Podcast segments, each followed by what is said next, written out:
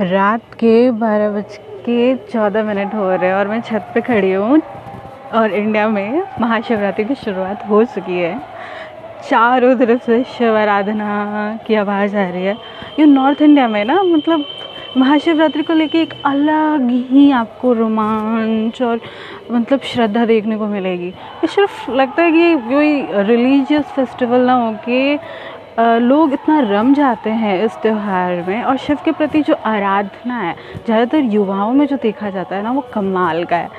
मतलब एक अलग लेवल से जुड़े हैं शिव के स्वरूप के प्रति, उनकी कहानियों से, उनके वास्तविक स्वरूप से।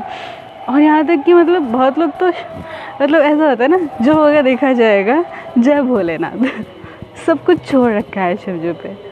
और महाशिवरात्रि सिर्फ़ महाशिवरात्रि नहीं है लाखों लोगों की फीलिंग है। एक जो इस आ, सोल को परमात्मा के साथ जोड़ना आ, कुछ अलग ही फील देता है। और जो इंडिया में हो चुकी है महाशिवरात्रि की शुरुआत और हम काफ़ी इन्जॉय करने वाले हैं। सो so, अगला एपिसोड अगले सेगमेंट में।